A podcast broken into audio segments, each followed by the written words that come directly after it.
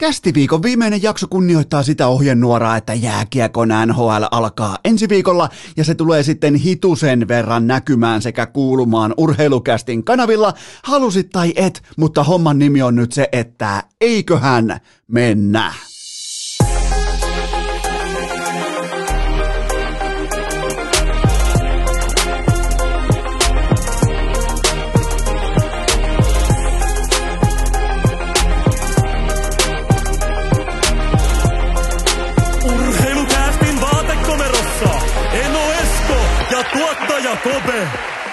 Tervetuloa te kaikki mitä rakkahimmat kummikuuntelijat vielä kertaalleen tähän viikkoon. Urheilukästin pariin on perjantai 8. päivä lokakuuta ja Jälleen kerran pahoittelut siitä, että taustalta kuuluu pienimuotoista liikennemeteliä, koska minä, tuottaja Kobe ja apulaistuottaja Hunu me ollaan matkalla lava-autolla kohti Hämeenlinnaa. Me kuljetetaan Mikkelistä haettuja betoniporsaita ja aitoja, mellakka-aitoja suoraan Hämeenlinnaan, koska HPK on mestaruusparaati. Se on lyöty lukkoon, päivämäärä on selvillä, ohjelma, kaikki, koko katalogi, puheenvuorot, asustus, miettikää, siellä ollaan niin pitkällä, että jopa asustus, eli ihan normaali tavallinen hiihtopuku, se on kaikille pakollinen. Siellä ollaan todella pitkällä tällä hetkellä, koska HPK is voimakkaasti back, koska Jarno Pikkarainen, nyt ei olla Nordiksella, nyt ei, nyt ei olla Stadissa, nyt ollaan Hämeenlinnassa, nyt ollaan Rinkelinmäellä ja voitosta voittoon. Jos katsoo voittoprosenttia tällä hetkellä, just tänä kyseisenä perjantai-aamuna, niin Jarno Pikkaraisella tältä kaudelta, tältä kyseiseltä SM kaudelta. Kaikki tietää nykyään 2021, että data on kuningas ja kuningatar samaan aikaan. Jarno Pikkaraisen voittoprosentti tasan 100, HPK on päästetyt maalit, Pikkaraisen alaisuudessa tasan nolla. Kertokaa, ke, kertokaa mulle, miten tämä joukkue häviää. Nä, näyttäkää mulle joku äh, haastaja, tuokaa kärpät, tuokaa Jokinen, tuokaa Puljujärvi, tuokaa IFK, ihan kuka tahansa, lukko kaikki. Siellä on parasta datanörttiä, siellä on joka lähtöä tietoa, mutta jos sulla on voitto, äh, voittoprosentti on 100 ja päästettyjen maalien keskiarvo on nolla, niin sä meet keskimäärin urheilussa aika lailla pitkälle, joten minä tuottaja Kope ja apulaistuottaja Hunu ollaan tällä hetkellä roudaamassa Mikkelistä haettuja betoniporsaita sekä mellakka-aitoja Hämeenlinnaan, koska tämä diili on klousattu. Tämä on paketissa, enää ei tarvi mitään muuta kuin pelailla kohti huhtikuuta, koska HPK, se on mestaruuden tiellä. Ja mulla on myös teille mulla on teille myös ääniklippi pitkästä aikaa, uusi ääniklippi ja aika moni meistä on varmaan elämämme aikana me ollaan varmaan törmätty sellaiseen todella fiksuun, lyhyeseen, filosofiseen lausuntoon, mikä on jäänyt meille kolkuttelemaan selkärankaa, eli törmätään johonkin ajatelmaan, mikä resonoi hyvinkin voimakkaasti vaikka oman elämän, oman kehityksen, oman aikuiseksi kasvamisen kanssa. Mulla on näitä lukuisia, erittäin älykkäitä, lyhyitä toteamuksia elämästä, mutta tämä menee nyt ihan kärkeä, tämä menee kaapin päälle, nimittäin Jarno Pikkarainen totesi, siis suuri filosofi, sieltä kattoboksista, tiedätkö, kun sieltä suksiboksista aletaan vetämään filosofiaa pöytään, niin silloin Jarno Pikkarainen, hänestä ei kävele SM-liigassa yli yksikään vastaava päävalmentaja, joten annetaan puheenvuoro Jarno Pikkaraiselle, joka kuvailee elämän muotoa seuraavasti. Aina pianisti ammuttaa ensimmäisenä, kun rosvo tulee salunaan. Aina pienisti ammutaan ensimmäisenä, kun rosvo tulee salunaan sisään. Miettikää, boom, se on siinä.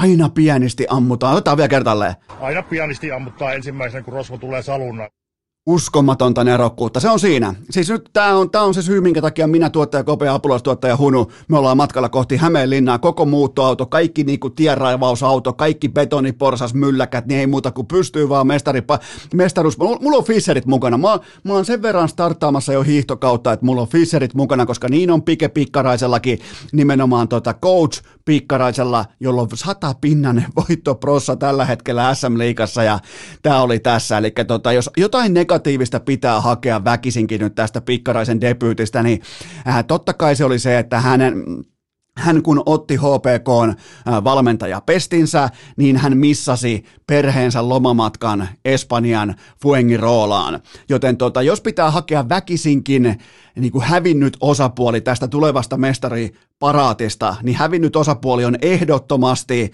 Helsinki-Vantaan lentokentän hupi aurinkolasi myyjä, koska mä oon ihan varma, että Pikkarainen ei olisi lähtenyt Fuengrolaa mitenkään nöyrillä aurinkolaseilla, jos hän käyttää jopa hiihtä, hiihtäessäkin valonnopeita laseja, niin puhumattakaan sitten, että Espanja, mutta tästä taas tullaan siihen, että ketkä menestyy, ketkä ei. Kalle, Espanja, Kaskinen meni Espanjaan, kun taas Pikkarainen selvästi on käänteinen Kalle Kaskinen, eli Espanja on buukattu, mutta ei mene sinne, vaan menee Hämeenlinnaan ja voittaa jääkiekkootteluita suoraan 4-0. Oliko jollain jotain kysyttävää? Oliko vielä jotain, oliko jotain vielä, mitä kukaan haluaa täydentää vai lyödäänkö ihan niin kuin, lyödäänkö vielä kerran faktat pöytään? Aina pianisti ammuttaa ensimmäisenä, kun Rosvo tulee salunna. Jos olisin tällä hetkellä Rosboni, niin, niin mun tekemiset olisi aika hyvin skautattu. Jos mulla olisi, mun ohjelmassa nyt vaikka perjantai-ohjelmassa, viikonloppuohjelmassa olisi, että mun tehtävä on olla Rosvo ja mennä salunaan sisään, niin siellä kaikki tietääkin, että mä oon mun ensimmäisenä koska filosofi Pikkarainen sen meille on kertonut tällä tavalla, joten tota, 4-0 jukureita pataa, laittaa Olli Jokisen rintataskunsa, vastustajan pakit ei uskalla syöttää kiekkoja, kun ne tietää, ja sitten vielä se, että HPK on kyttyrä selkäosasto. Nelosviitiasta, siellä hakkaa semmoiset tukot 1 plus 1 taulu, josta mä en ole koskaan kuullutkaan, mutta siinähän tullaan tavallaan niin kuin ihan oikeastikin Coach Pikkaraisen valmennusfilosofiaan, hänen jääkiekossaan paskat pelaajat on hyviä pelaajia. Ja se on, saattaa kuulostaa vähän perversi, äh, perversiltä äh, tulokulmalta huippurheilu, mutta tolla tavalla hän on kannuksensa päävalmentajana luonut. Siellä hyvin keskinkertaiset pelaajat tulee astumaan esiin tässä HPK. Ja tämä HPK tulee, jos harjoitat vedonlyöntiä, tämä HPK tulee olemaan voimakkaasti alihinnoiteltu,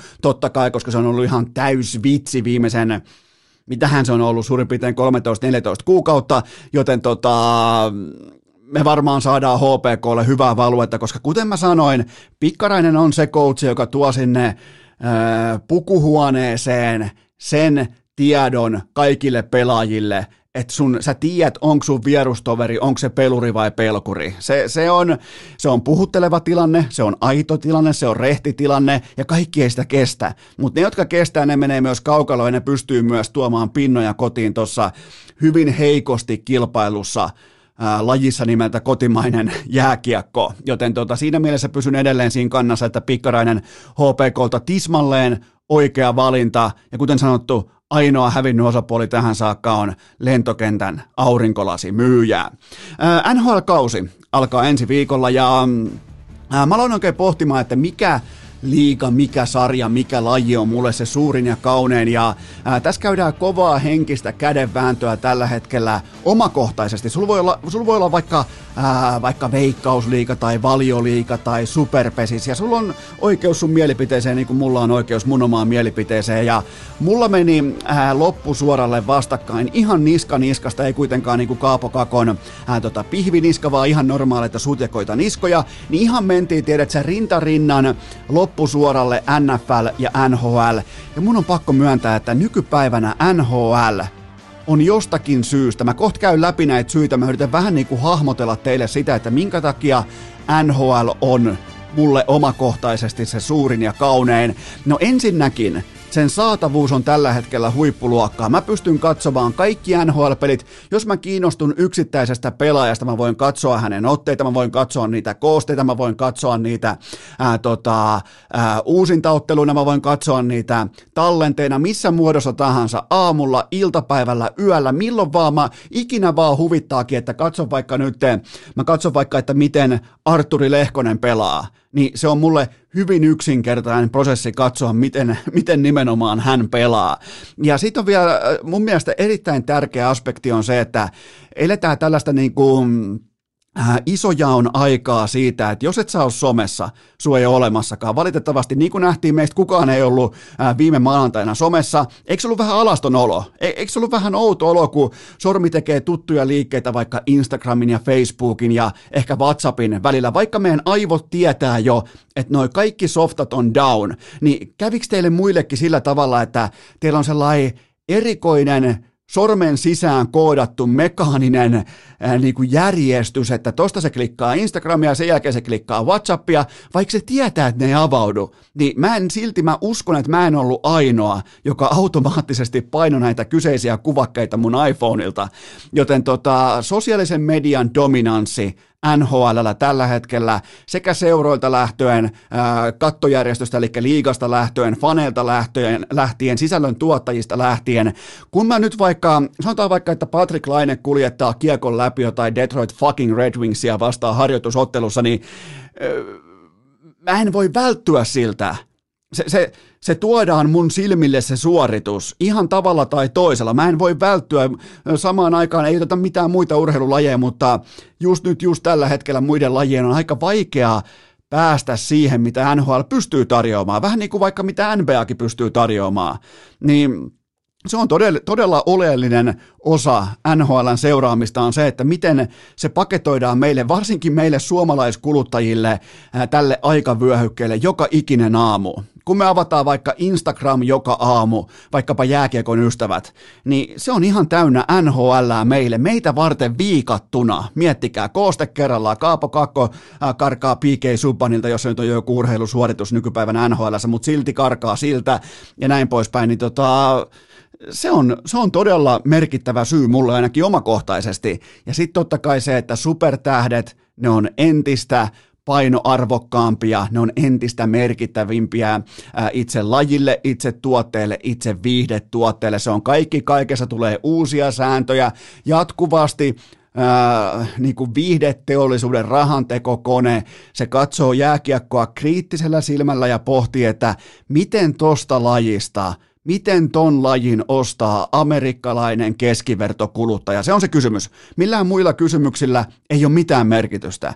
Keskimäärin sillä ei ole yhtään mitään väliä, mitä mieltä vaikka minä tai sinä ollaan jääkiekosta, mutta tämä on mun mielestä viihdebisneksen kannalta tämä tismalleen oikea suunta, mihin jääkiekkoa ollaan viemässä tähtipelaajia enemmän esille, heille enemmän vipua. Ihan sama, mitä on tapahtunut NBAssa, handchecking pois, NFLssä, laitahyökkäjien etu tietyissä puolustajille heitetään pass interference lippuja sieltä täältä ja vähän myös tuolta, joten nyt NHL on vähän niin kuin nöyrin mieli, että ei me varmaan halutakaan olla se karski laji, missä hakataan käsille koko ajan, tai ei me varmaan halutakaan olla se laji, missä niinku verta vuotaa jatkuvasti jo, jostain röyristä tai vastaavaa, vaan ne haluaa olla vauhdikas, viihdyttävää, sellainen laji, missä persen nousee penkistä ylös, oot sitten hallilla tai kotona, joten tota, ja sen tekee supertähdet, sitä ei tee mitkään paikalliset Mikke Max Ostenit, vaan sen tekee supertähdet, Conor McDavid, äh, McKinnon kumppanit, sen, sen takia se persen nousee sieltä penkistä, ja kaiken kaikkiaan voi todeta, että NHL-mediakoneisto on nyt vuonna 2021, äh, se on asianmukaisten vaatimuksien tasolla. Eli NHL on kuningas yksinkertaisesti siksi, että mulle omakohtaisesti sen kuluttaminen on niin helppoa, vaivatonta ja kivaa. Ei tämä ole mitään tähtitiedettä. Tämä ei ole, nyt ei ole mitään fillaria keksitty, mutta mä suosittelen teillekin, että aina kun te erityisesti pidätte jostakin asiasta, niin puntaroikaa sitä, että mistä se johtuu? Miten se voi pilkkoa? Miten se voi pilkkoa vaikka neljään osaan sen suuren kysymyksen, että miksi mä tykkään asiasta X? Minkä takia mä kulutan tuotetta X? Ihan siis ehdoitta ilmoitat, niin kuin sun aivot ilmoittaa sulle, että tota, mä oon vaikka maksanut Netflixistä, sanotaanko niin kauan kuin se on ollut olemassa Suomessa, niin mä en ole koskaan kyseenalaistanut sitä, että miksi mä maksan tai miksi mä automaatti maksan kerran kuukaudessa siitä tuotteesta. Sama Spotify. Niin joskus on hyvä pohtia, että mi, mikä on vaikka se nelijako, nelikenttä, että mi, mi, mikä tekee siitä erityisen. Ja mun mielestä NHL on tällä hetkellä viihdetuotteena todella erityinen, varsinkin, miettikää, ne tuli läpi pandemia katsomoiden, hallit kumisee tyhjyyttää, ketään ei ole missään, lajilta viedään sielu pois, ne pärjää silti.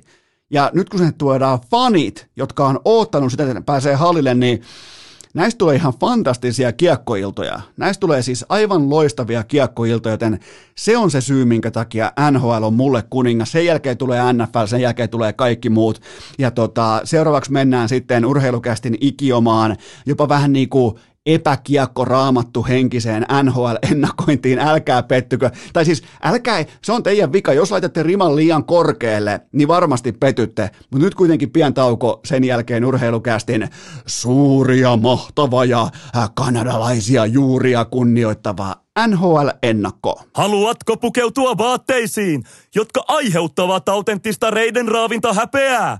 Hyvä, sillä urheilukäästin fanituotemallisto on vihdoin ulkona ja löydät sen osoitteesta hikipanta.fi. Tähän välikköön mulla on teille huippunopea kaupallinen tiedote, jonka tarjoaa EA Sports. It's in the game, kyllä vain NHL 22 tulee ensi viikolla myyntiin. Käy tilaamassa se ennakkoon välittömästi, ota se X Factor-version tilauspykälään. Sä saat sen kolme päivää kaikilla herkuilla kolme päivää ennen muita, joten tota, käy tekemässä tilaus vaikka välittömästi osoitteessa ea.com ja tänään perjantaina early access. Mitä se tarkoittaa? Se tarkoittaa sitä, että sä pääset pelaamaan 10 tunnin ajan nyt perjantaina uusinta NRiä, NRiä 22, just silloin kun sä itse haluat. Pääset siis testaamaan, eli kannattaa hankkia tämä Early Access-palvelu, niin sä saat näistä peleistä maistiaiset aina kohdalleen, niin silloin sä voit ihan oikeasti tehdä sen.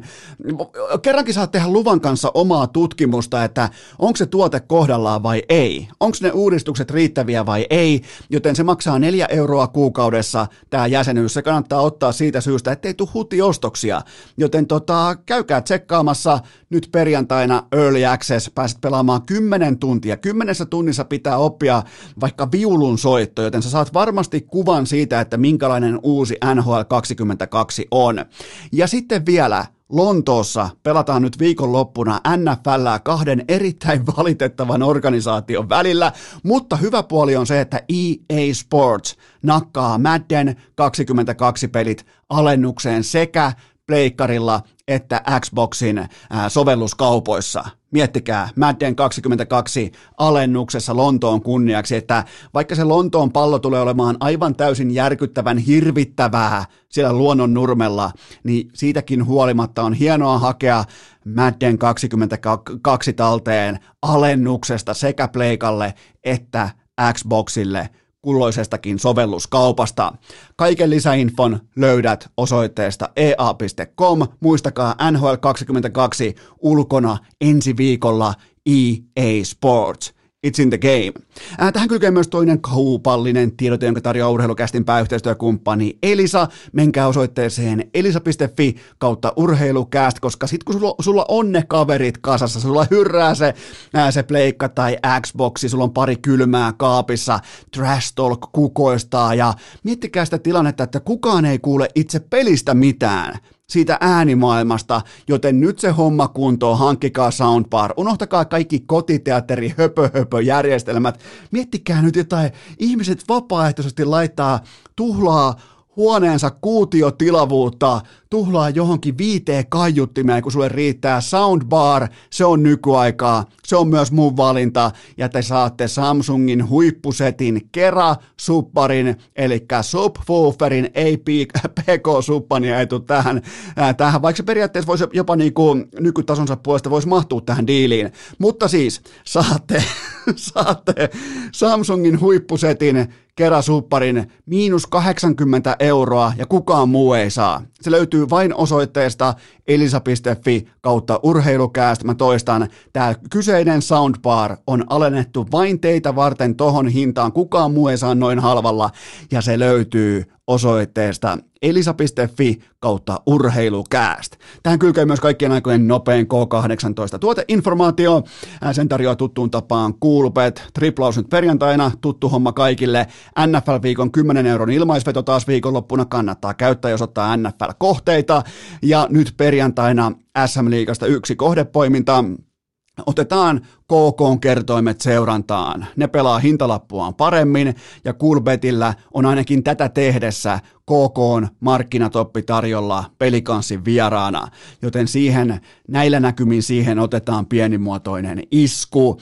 Ää, seuraavat, nyt mennään NHL-ennakointiin. Kaikki nämä NHL-ennakon over-under-kohteet on poimittu Kulbetilta. Sieltä löytyy ihan jäätävä määrä NHL-kausivetokohteita ja sieltä on myös nämä odotusarvolinjat poimittu. Nämä kaikki löytyy, nämä kyseiset kohteet, NHL-kausikohteet löytyy Kulpetin sivustolta, kaikki pelaaminen maltilla, älykkäästi ja ennen kaikkea K18. Urra! Urheilukääst! 155 senttisten torniolaisten kokoontumispaikka viikosta toiseen! Lieneepähän muuten paikallaan heittää ihan itselleen punainen lippu kentälle sen tiimoilta, että normaalistihan urheilukästi syntyy voimakkaasti improvisaatioteatterin ehdoilla, eli on muutamia asiasanoja sieltä täältä, sen jälkeen lähdetään kutomaan ja katsotaan myöhemmin missä ollaan, mutta nyt täytyy myöntää nostaa käsi pystyyn, että tätä kyseistä segmenttiä, tätä varten on tehty varmaan enemmän tällaista niin kuin pohjatyötä kuin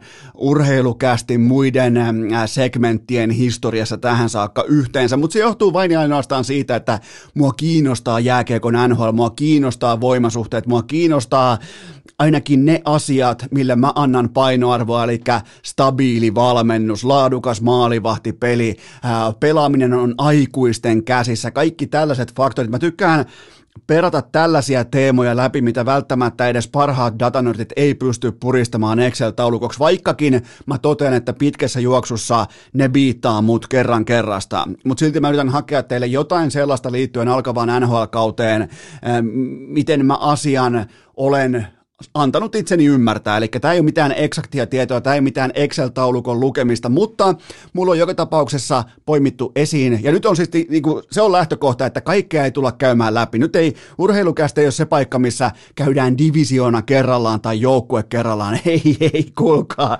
Tämä ei ole se paikka, vaan mulla on teille, mulla on teille viisi joukkuekohdetta ja mulla on teille aika vinopino pelaajakohteita. Aloitetaan joukkuekohteista. eli nyt on kyse siitä, että tienaako tämä kyseinen joukkue yli vai alle tietyn runkosarja pistemäärän. Kaikille varmaan ihan tuttu kaava, ja jos pelaatte näitä kohteita lapulle, nämä löytyy nämä kohteet ää, Kulpetin sivustolta, ja muistakaa, että kaikki pelaaminen aina maltilla ja K18, mutta siis joukkueet, pistemäärä yli vai alle, aloitetaan koko Suomen Carolina Hurricanesista. Linja on 97,5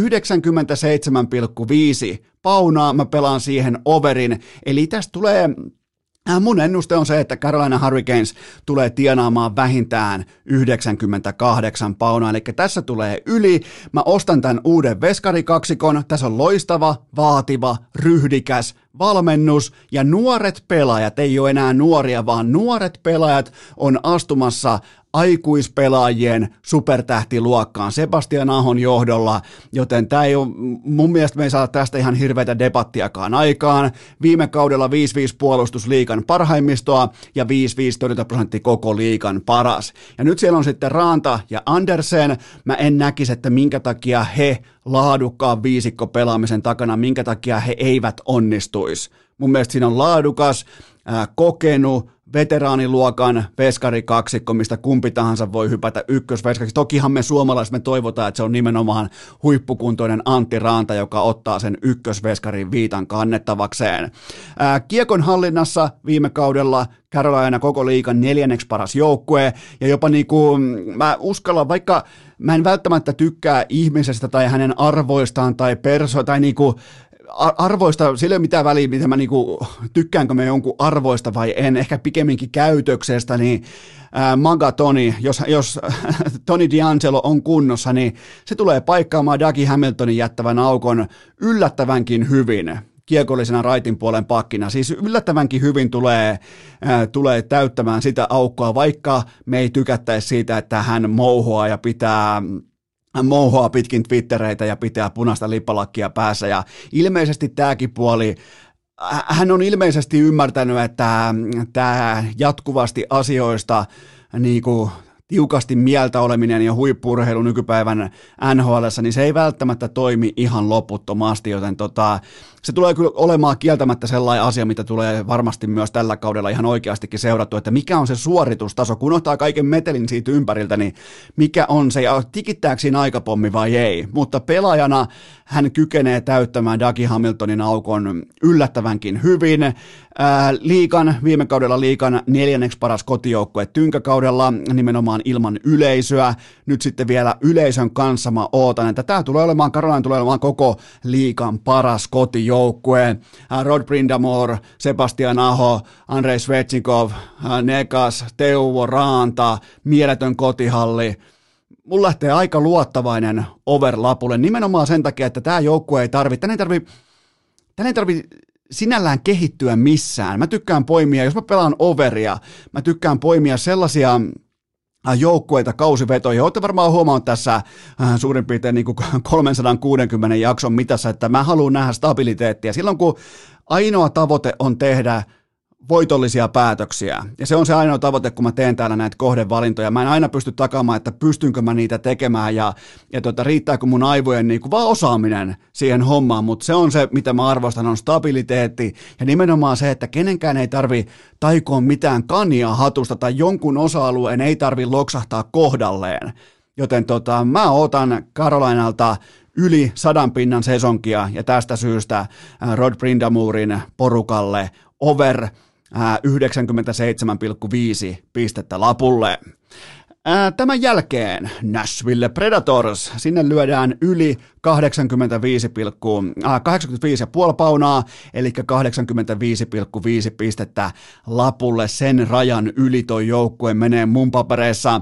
Mä lähden siitä liikkeelle, että Juuse Saros tulee olemaan vesinä formissa, eli hän oli kuitenkin viime kevätkauden runkosarjassa koko NHLn paras maalivahti, varsinkin tätä maali odottamaa vasten peilattuna, joka kieltämättä on vähän fiksumpi tilasto kuin vaikka GAA tai, ää, tai tota, torjuntaprosentti, mutta ne on vähän sellaisia torjuntaprosentti ja GAA on vähän luutuneita instituutioita meidän selkäytimiin, mutta kannattaa aina joskus poimia niitä numeroita, missä peilataan sitä, että kuinka hyvin se veskari suoriutuu suhteessa annettuun taakkaan, ja siinä Juuse Saros on ihan koko NHLn kärkipone, ja jopa niin kuin kärkisonni. Mä arvosta, tulun arvosta, arvottamaan myös korkealle Näsvillen tulevaa kotipelaamista, huikea yleisö, ja tavallaan niin kuin paluu juurille piskuisen ajokoira jääkiekon kanssa. Joten tota, ja Saros ja Nashville löi viime kaudella pöytään liikan parhaan 5-5 torjuntaprosentin, ne oli siis jaettu kärkisiä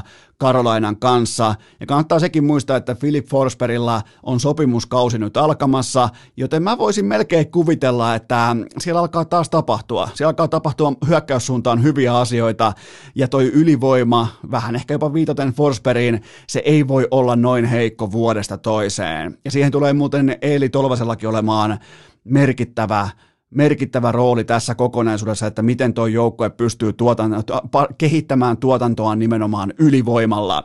Ää, mutta tässä ollaan hyvin voimakkaasti Juuse Saroksen kelkassa. Mä ootan ripauksen alle 90 pisteen runkosarjaa, joten Nashville Predators overia lapulle. Ää, sitten vielä Chicago Blackhawks. Tämän kohdalla mä saatan uida ehkä vähän ää, niinku teräviä mieliä, älykkäitä mieliä vastaan, mutta Chicago Blackhawks yli 89,5 paunaa lapulle.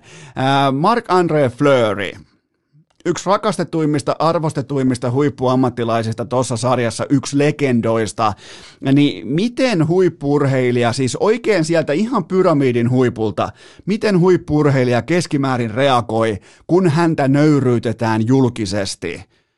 No se haluaa totta kai tukkia. Kaikkien turvat näyttää, että täältä tullaan vielä kerran. Siis Vegas Golden Knights jätti jätti Fleurin kuivana roikkumaan omalle terassille ja otti, että tuuli korjaa sen pois, joten nyt sitten mennäänkin sattumaa kyllä, mennään nimenomaan tuuliseen kaupunkiin, siellä on Marc-André Fleury maalissa ja hänet on nöyryytetty, pesty, siellä on veetty tikaria miakkaa selästä läpi, joten tota, mä otan häneltä jos vielä viime kauden jälkeen voi sanoa, että mä ootan Fleuriltä jopa niin kuin tason petrausta, jopa niin kuin pienen särmän, tietsä, lisäys siihen pelaamiseen. Totta kai kun sulla on vesina nyt kaapissa, niin se on aika vaikea sanoa jotain tällaista, mutta mä otan häneltä ihan siis viimeisen päälle huippusesonkia ja nimenomaan, että se, se puolustaa sitä omaan, omaa vesinaansa huippu, huippu sesongilla, eikä jää vieläkään ulos playereista niin kuin ei koskaan aikaisemminkaan jäänyt.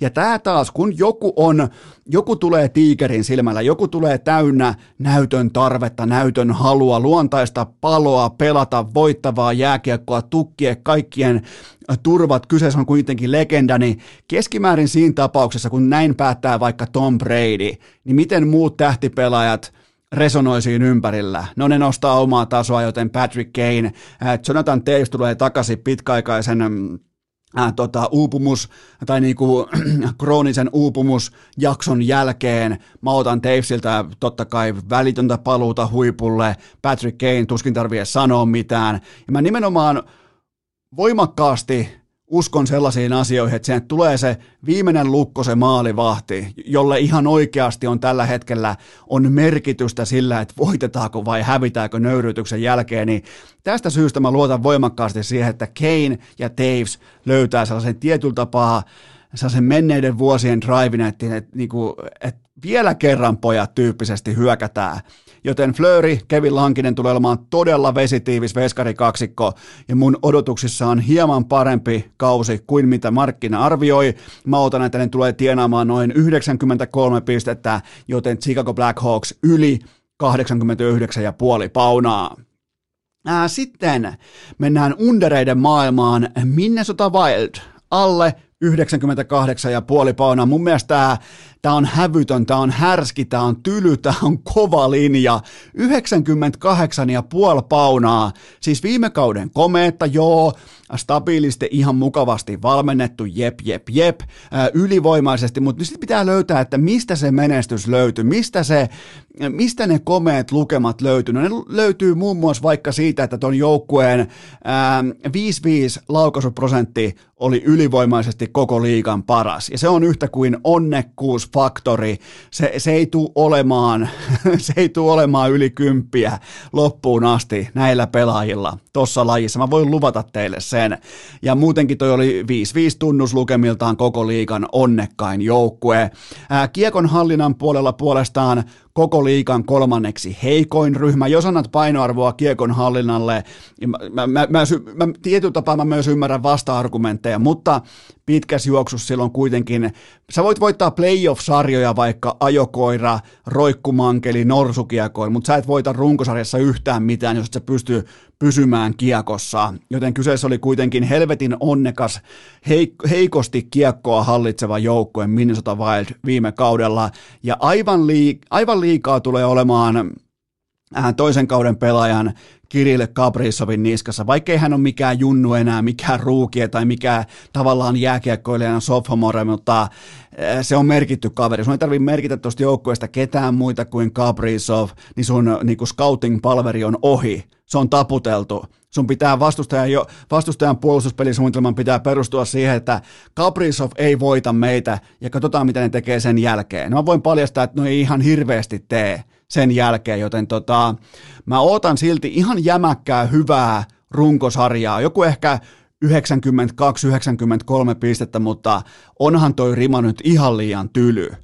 Noit kuitenkin en, en mä niinku näe sadan pinnan joukkueena Minnesota Wildia, joten tästä syystä mä pelaan siihen underin. Sitten vielä joukkueesta Montreal Canadiens, siihen lähtee alle 90 ja puoli paunaa lapulle. No siis lähdetään vaikka Stanley Cupin finalistin, on sitten laji mikä tahansa, on sitten sarjataso tai sarjaporras mikä tahansa, niin se finalistin hävinneen osapuolen ikuinen kirous, se on ihan oikea asia. Mä en oota kauhean kaksista jääkiekkoa Montreal Canadiensilta siitä syystä, että niillä on tähtäin rinnassaan koko tämän kauden, koska ne oli finaaleissa, ne yllätti Toronton, ne yllätti Vegasin ja ne pääsi Stanley Cupin finaaleihin, niin mitä se aiheuttaa kaikissa vastustajissa? Hei, nyt tulee vastaan se finalisti. Hei, nyt me pelataan finalistin äh, kotikaukalossa. Hei, hei, noi on niitä, jotka, jotka kaato Vegasin. Niin tota, näillä on aina painoarvo, joten mä ootan, mä ootan sitä, että kun nyt kun mä pelaa sen 82 matsia, mä ootan, että siellä on joka perkeleen ilta, siellä on erittäin hyvin latautunut ja nimenomaan sellainen vastustaja äh, vastassa, joka että se on niinku se viikon tärkein eventti on pelata finalistia vastaan ja näyttää sille kaapin paikkaa hyvinkin voimakkain keinoin.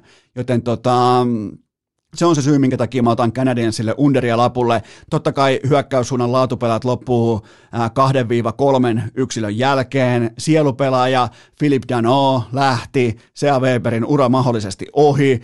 Mä otan ehkä tuollaista 85 pisteen sesonkia suurin piirtein. Mun mielestä tämä, tämä linja on liian korkealla, tämä rima on liian korkealla, joten tota, Montreal Le, Le Habitantsille tota, laitetaan vielä underlapulle vaikka siellä mukavia, hienoja, hienoja, ennen kaikkea hienoja suomalaispelaajia operoikin tuossa organisaatiossa, niin siitäkin huolimatta punaisille tässä tilanteessa underliuskalle. Sen jälkeen äh, siirrytään pelaajiin, otetaan pieni huikka vedestä ja sitten hypätään pelaajien pariin. Urheilukääst! Podcastien Maria Nurdin! Ai jumalauta, mä oikein tunnen sen mun vasemmassa pohkeessa tällä haavaa, miten joku Petja jostain Imatralta on hyvin, hyvin kärmeissään siitä, että ei tuolla tavalla voi NHL kautta ennakoida, miksi et käy kaikkia joukkueita läpi, niin Petja Imatralta vastaus on se, että ei kiinnosta paskaakaan käydä läpi jotain Arizona fucking kojootteja tai Detroitteja tai edes Buffaloja, vaikka se onkin keskimäärin aika hauska aihe, mutta tota, Mua kiinnostaa siis kausi ennakoissa ja kaikissa lajeissa se, että erittäin älykkäät dataosaajat, markkinoiden fiksuimmat aivot asettaa meille, miettikää, ne tekee tämän meille ihan täysin ilmatteeksi, ne asettaa meille odotushorisontin pistemäärän tiimoilta. Ja silloin kun mä löydän siitä, ää, siitä tietynlaisia vihkoonvetoja ja mä oon joko mieltä yli tai ali, meille syntyy debattia, meille syntyy sisältöä, meille syntyy argumentaatiota ja tämä on myös ainoa tapa, millä mä voin ihan oikeasti motivoitua vakava henkisen kausiennakkotyyppisen materiaalin niin kuin laatimiseen. Muuten mä en siihen syty. Mä en ala teille luettelemaan mistä Arizonan kolmosketjun senterin hankinnasta. Ei voisi vähempää kiinnostaa, jos en se on minä. Se ei kiinnosta sua, se ei kiinnosta mua, se ei kiinnosta Arizonan pelaajia, eikä se kiinnosta edes Arizonan pelaajien vanhempia. Joten hypätään nyt sitten pelaajakohteiden, pelaajakauskohteiden pariin. Ää, tota, vedetään oikein itsemme kunnolla salunaan sisään. Otetaan tuohon vähän... Aina pianisti ammuttaa ensimmäisenä, kun rosvo tulee salunaan kukaan ei ammu ketään, vaan nyt keskitytään siihen, että mitä pelaajat pystyy tuomaan pöytään alkavalla NHL-kaudella. Sama homma kuin joukkueessa, on pisteraja ja mä oon sitten mieltä tästä rajasta. Ja sen verran mä voin paljastaa, jopa spoilata, että nämä kaikki tulee olemaan Viimeistä, viimeistä lukuun ottamatta nämä kaikki tulee olemaan ylimerkintöjä, overmerkintöjä, ja muistakaa ennen kaikkea sitten se, kun te olette vaikka Kuubetin sivustolta kaikki pelaaminen K18, niin muistakaa se, että teillä on vastassanne sellainen näkymätön, erittäin vihainen puolustaja kuin loukkaantumiset. Ja silloin hiha täynnä kuoleman korte. Eli sieltä jos tulee puolipaha loukkaantuminen, niin saman tien tällä pelaajan yksittäinen over-under, nimenomaan sieltä over puolelta on kerrasta kuollut. Ja voidaan olla myös valitettavasti varmoja siitä, että joku näistä pelaajista tulee myös lahoamaan kesken kauden, mutta toivotaan kuitenkin, että tämä kausi ei ratkea siihen, että tähtipelaajia tippuu rivistä ennen tärkeimpiä otteluita. Mutta nyt sitten pelaajakohteiden, kausikohteiden pariin. Kyse on siis siitä, että ottaako tämä pelaaja tietyn pistemäärän yli vai alle. Ja lähdetään näillä overeilla liikenteeseen. Sebastian Aho, lintutulkki, lintukieli, suuri lintulegenda. Ähm, linja on 72,5 paunaa. Mä otan tämän hyvin lähellä. Mä oon hyvin lähellä tällä hetkellä loukkaantunutta tilaa. Mä oon, mä oon henkisesti epätasapainossa näin päin persettä laaditun linjan kanssa, koska mä otan ihan vakavissani ahot sellaista sellaista 1,15 paunaa per peli tyyppistä sesonkia. Ja tämä linja ei povaa edes piste per peli sesonkia. Tulee kuitenkin louhimaan Svetsnikovin ja Nekasin välissä ykkössentterinä. Ja sitten vielä ylivoimalla siihen heitetään Teuvoa ja Makatonia sekä Trosekkia mukaan. Joten tota, eihän tos, tos yksinkertaisesti, ja Ahohan tunnistetaan siitä, että aina alkukausi menee, mä en tiedä mistä se johtuu, mutta alkukausi on jotenkin aina ihan poskettoman tehoton, niin jossain vaiheessa sekin iso pendulum swingaa toiseen suuntaan, ja nimenomaan nähdään, nähdään räjähdysmäinen startti, niin miksei sitä nähtäisi tässä ja nyt, joten tota, Sebastian Aho, mulle ihan täys no-brainer, yli 72 ja puoli pistettä. Ja sen jälkeen sitten Ahon, pysytään Ahon, Ahon omalla terassilla, Ahon omassa fitjassa. Samoin perustein oikeastaan Andrei Svetsnikov yli 59,5 paunaa, pelaa samat vaihdot kuin Aho, ja tämä linja on mun mielestä näin nousevalle nuorelle supertähtiluokan pelaajalle, tämä on aivan liian alhaalla, joten Svetsnikov yli 59,5 paunaa. Sitten Jason Robertson yli 49,5 paunaa, pelaa siis Dallas Starsissa, ykkösketjun nuori laitahyökkääjä, kakkosyyveen vastuu tulossa ja tulee jälleen kerran pelaamaan paljon Roope Hintsin kanssa, missä Hintsin nopeus, luistelun dynamiikka, kaikki tämä tulee mahdollistamaan paljon paljon asioita. Ja miettikää Robertson viime kaudella, pandemiakaudella 51 peliin 45 tehopistettä, sopimusvuosi meneillään. Mä en, mä, jos hän pelaa täydet 82 ottelua ja on edes samassa hehtaarissa viime vuoden suoritustasonsa kanssa, niin mä en keksi, että miten hän jää alle 50 paunan tossa roolissa, tossa tehtävässä, tossa vastuussa, joten Jason Robertson yli 49,5 pistettä. Sitten Nice Bison, eli kiva biisoni, biisonin kesyttäjä Jesse Puljujärvi miettikää tätä linjaa, ottakaa, ottakaa rauhallinen asento, äh, ottakaa sellainen, että ette putoa penkiltä, tai jostain, tota, jos olette vaikka, sanotaan, että olette vaikka työmaalla ja raksalla hommissa, niin ette tipu jostain nostokurien ää, äh, tota, sieltä yläkopista. Jesse Puljujärven piste odottama on 31 ja puoli paunaa. Miettikää, Puljujärven sentterin piste odottama 100 28,5 paunaa. Puljun YVllä toisen hyökkäjän piste odottamaan 112 ja puoli paunaa, joten tämä on ihan täys ryöstö. Tämä on jopa niinku, tässä pitää melkein sanoa jopa niinku Kulpetille, että te olette kaiken kaikkiaan aika nice bison, kun te pidätte tällaista edes tarjolla. 31,5 paunaa Jesse Puljärvelle siitä, että saapuu paikalle. Tämä on, tämä on siis, tämä on hyvin niin kuin epänais Bison, tämä kyseinen linja, ja sen takia siihen pitää lyödä. Mun mielestä on ihan täys ryöstö ja farsi pitää puljua näin alhaisella hintalapulla. Tämä on sopimusvuosi, se tulee starttaamaan McDavidin rinnalla, ja tämä on niin kuin yhtä nice Bisonia sitten tota, koko tämä kausi. Jos hän pystyy pitämään itsensä 82 ottelua jääkiekko maailman historian lahjakkaimman hyökkäyssuunnan talentin rinnalla, niin pulju tulee helposti tekemään sellaisen 70 paunaa, helposti luistimet kun muistaa sitoa jalkoihin, niin se, se riittää jo aika pitkälle. Ja ottaa se raitin maila, ei leftin vaan raitin maila mukaan. Niin tota, 31,5 paunaa puljun piste odottama. Tämä oli ehkä suurin shokki näistä kaikista, mikä vaan niin osui silmään. Ää, sitten Artemi Panarin. Tämä on, tämä, tässä, voi, tässä on ollut, tota, sanotaanko viime vuoden vaikka, tai viime kauden aikana, niin Panarinin tiimoiltahan oli sitten kaiken näköistä lihapää, Nasarovia ja muuta, muuta siinä häiritsemässä, mutta kuitenkin viime kaudellakin kaikesta huolimatta Artemi Panarin ää, koko liikan kolmanneksi paras PPG, eli piste per peli. Hän tienas, tai hän kellotti 1,38 paunaa per peli, eli oli muun muassa parempi kuin vaikkapa Nathan McKinnon tällä saralla. Joten Panarinin linja on 88,5 paunaa, ja mä otan, toisin sanoen mä otan sadan pinnan miehelle, mä otan aika helpon overin tähän.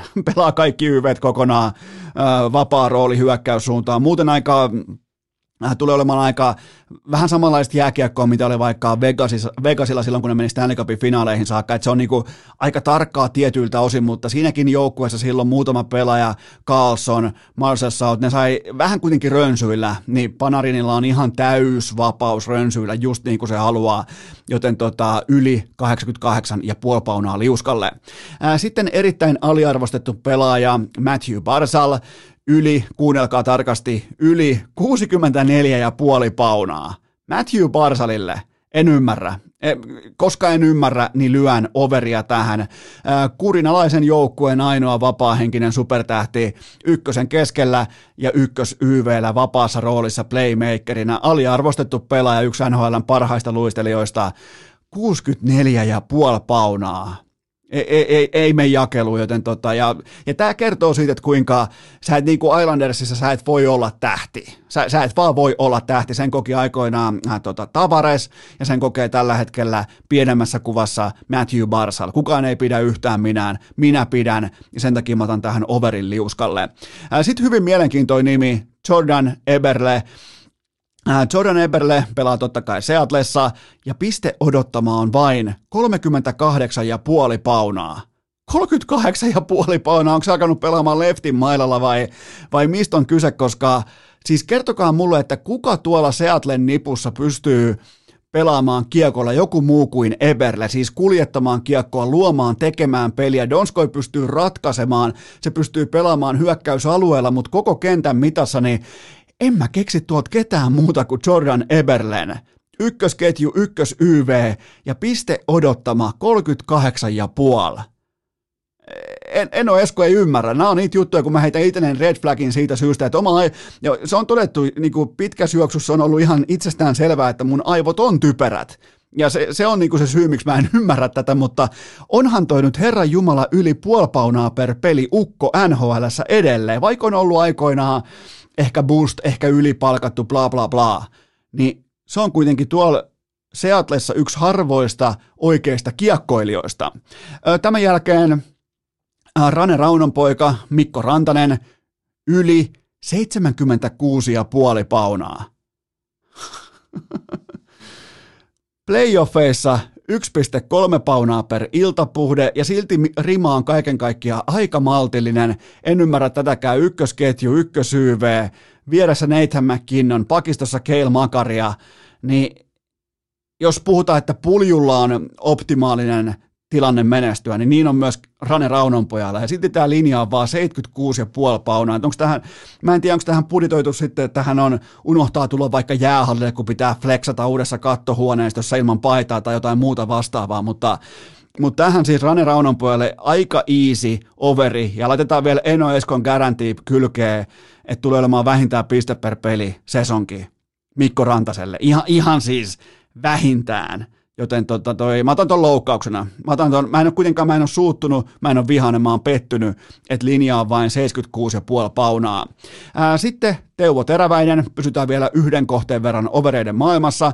Teuvo Teräväinen, 46,5 paunaa linja. Okei, tämä johtuu siitä, että on ollut takana tota, vaikeita koronaa, aivotärähdyksen pitkä, niin kuin, aivotärähdyksen viipyileviä oireita, näin poispäin, siis ihan niin kuin oikeasti vakavia aiheita, mutta tällä hetkellä teukka on kunnossa, teukka on iskussa ja teukka on valmis. että antakaa nyt linjaston määrittelijät voitte nyt antaa vähän rauhaa tähän hommaan, että ei tuo linja voi olla 46,5 paunaa, tämä on helppo overi, ja, ja Teuvol on niinku kaikki potentiaali ottaa tämän verran pelkästään syöttöä, ykkössyöttöjä ensi kaudella – että siinä on luvassa kakkosketju ja ykkös YV nyt kun kausi alkaa ja huippujoukkue tulee tekemään paljon maaleja, tulee haastamaan vastustajia maalintekokilpailuihin, vaikkei se välttämättä ole Rod Brindamurin ää, niin kuin identiteetti, mutta nekin tietää, että mikä myy. Maalit myy, seksi myy. Joten tota, teräväisen rinnalla tulee olemaan pelkkää huipputaitoa koko kauden mitassa. 46,5 paunaa, come on, helppo overi. Sitten vielä viimeisenä nimenä Patrick Laine, siitäkin huolimatta, että pysty pelaamaan tehokkaasti har- harkkapeleissä sekä Buffaloa että Detroitia vastaan, niin mä joudun, valitettavasti pitkin hampain, mä joudun piirtämään liuskalle alle 42,5 paunaa. Mä joudun tekemään sen. Mä, mä en, siis miettikää Columbus, jossa on siis kaikki hyvin, se on tällä hetkellä siinä tilanteessa, että siellä on Boone Zennerin kuva vedetty hallin seinään isoon markiisiin. Boone Jennerin kuva on NHL-areenan seinässä, johon pitäisi laittaa tähtipelaajia tai sellaisia, jotka osaa pelata jääkiekko, koska laji on kuitenkin jääkiekko, niin sä et voi heittää Boone Jennerin kuvaa NHL-areenan seinään ja olettaa, että sieltä löytyy sieltä joukkueesta sen jälkeen sellaista pelinteko-osaamista, joka pystyy se siedettävällä tasolla ruokkimaan Patrick Lainetta, etenkin kun Buffalo ja Detroit ei nyt valitettavasti ole pisteautomaatteina samassa divisioonassa. Joten tota, Et kyllähän me ollaan nyt nähty hienoja coast to coast ja jotain Detroittia vastaan tai vastaavaa, mutta omassa divisionissa sieltä tulee kuitenkin vastaa sitten Carolina Islandersia, Capitalsia, Penguinsia kumppaneita, joten tota, mä ootan, että Laine kohentaa tasoaan pelillisesti ja nimenomaan sellaisilla niin kuin, ei välttämättä tekstitv-numeroilla mitattuna, mutta mä otan kuitenkin tähän maltillisen underin, koska toi joukkue tulee rämpimään, toi tulee olemaan tehoton, toi tulee re, re, re, niin kuin kynsillään roikkumaan jokaisessa marginaalipisteessä 1-1 peleissä, 2-1 peleissä, 1-2 peleissä. Se tulee roikkumaan kaikissa, kaikin voimin mukana. Ja sen tarkoittaa sitä, että suuremman hyvän edessä, eli runkosarjapisteiden tienaamisen edessä, niin siinä tullaan uhraamaan yksi Patrick Laine ja hänen vapautensa jääkiekkoilijana. Se on ihan pommin varma juttu. Ja mä, mä näen nyt jo niinku kyttyräselkä grindajan tai tällaisen niinku voimahyökkäjän elementtejä Patrick Laineen pelaamisessa. Samaan aikaan kuin ehkä oletettavasti muut näkee coast to coast läpiajoja, niin mä näen, tota, mä, mä näen kyttyräselkä grindismia Patrick Laineensa, mikä ei ole hyvä merkki sen tiimoilta, että tehdäänkö niitä tehoja vai ei. Mun papereissa niitä ei tehdä, joten tästä syystä alle 42 ja puoli paunaa liuskalle. Urheilukääst! Podcast, jota Ika Lehkonen koettaa vieläkin kuunnella vanhasta puuradiostaan. Siinähän meinas kuulkaa tulla ihan hikiniskaa, kun piti vähän laittaa liuskaa ojennukseen, pitää kynää kädessä, laittaa vihkoon merkintöä. Nyt on hikikarpalo otsan päällä. Mikä siihen auttaa? Tämä on kaupallinen tiedote ja tämän tarjoaa meidän hyvä, hyvä ystävä urheilukästin pääyhteistyökumppani Dick Johnson. Nimittäin miettikää, kaikki original-tuotteet edelleen miinus 25 prosenttia osoitteessa dig.fi. Menkää välittömästi osoitteeseen dig.fi, koska ne parhaat tärkeimmät, suosituimmat tuotteet, ne kaikki on miinus 25, pin, äh, 25 pinnaa, kuten vaikka polttavat pallit, suihkusaippia, tai sitten mun suosikki, Hair and Body Wash, se on viimeisen päälle. Se on, se on se, mitä mä tällä hetkellä käytän suihkussa. Siitä tulee jotenkin, onko se vähän jotenkin niinku mikähän siinä on se tuoksu, se on vähän viskimäinen tuoksu tai joku muu niin kuin ohut siinä taustalla. Ai jumalauta, kun on kohillaan. Joten sitäkin löytyy kaikki partatuotteet, parfyymit, kaikki original-tuotteet, miinus 25 pinnaa. Kun ostat huntilla, niin talo ottaa siitä hittiä välittömästi 25 euroa ja sä säästät 25 euroa. Näin sanoo mun matematiikka. Joten tota, menkää osoitteeseen dig.fi ja käykää hakemassa näitä original-tuotteita. Tilatkaa kunnolla, sieltä tulee kaiken maailman yllätystä vielä kylkeen, kun tietty hintaraja ylittyy, joten kannattaa ottaa value pois, kun sitä on. Sekä niin kuin keskimäärin elämässä, kun valueta on, ottakaa se pois, joten menkää osoitteeseen dig.fi, jos harrastat vaikka partaa, oot vaikka oot parrakas suhaa ja vähän rakentelet jo playoff-partaa, mitä tahansa, etit kunnon suihkusaippua, kunnon, äh, kunnon parfyymiä, mitä tahansa, niin menkää osoitteeseen dig.fi, koska toi alennus on rajoitetun ajan voimassa ja se kannattaa poimia pois. Miinus 25 prosenttia osoitteesta dig.fi. Äh, tähän kylkee myös toinen huippunopea kaupallinen tiedote, ja tämän tarjoaa urheilukästin pääyhteistyökumppani Wilson Coffee. NHL alkaa ensi viikolla, joten nyt sitten jokainen pitää huolen siitä, että nämä tulospiilokahvihommat, ne on tikissä, ne on, ne on vähän niin kuin kävelet jossain stadin keskustassa, sieltä tulee yhdeksän ihmistä kysymään, että onko liittymähommat kondiksessa, niin tulospiilokahvihommat kondikseen jokainen ukko, jokainen rouva tässä kohdin, nimittäin Wilsonin kolmonen tai nelonen sopii erittäin hyvin osuma kahviksi. Mä tiedän, että aika moni aloittaa aamunsa tulospiilolla, ne vähän pihistää, teillä on erilaisia pihistyskulttuuritapoja, joku ehkä käden laittaa tietokoneen eteen tai joku pihistää jollain paperilapulla tai vastaavaa, niin siihen kahvikuppi, osuma kahvi siihen kylkeen, niin kyllä kelpaa. Muistakaa jättää korttelitoiveita, muistakaa käydä osoitteessa sinun toive Ilves.fi, josta voitte S-ketjun kauppoihin pyytää Wilson koffeita sinne hyllyyn, jotta sä voit sitä myös ostaa, ja sen jälkeen, jotta sä voit nauttia sun NHL-tulospiilo aamut tismalleen oikein. Kaikki lisäinfo, lisää tuotteita, koko kattaus osoitteesta wilsoncoffee.fi. Urheilukääst!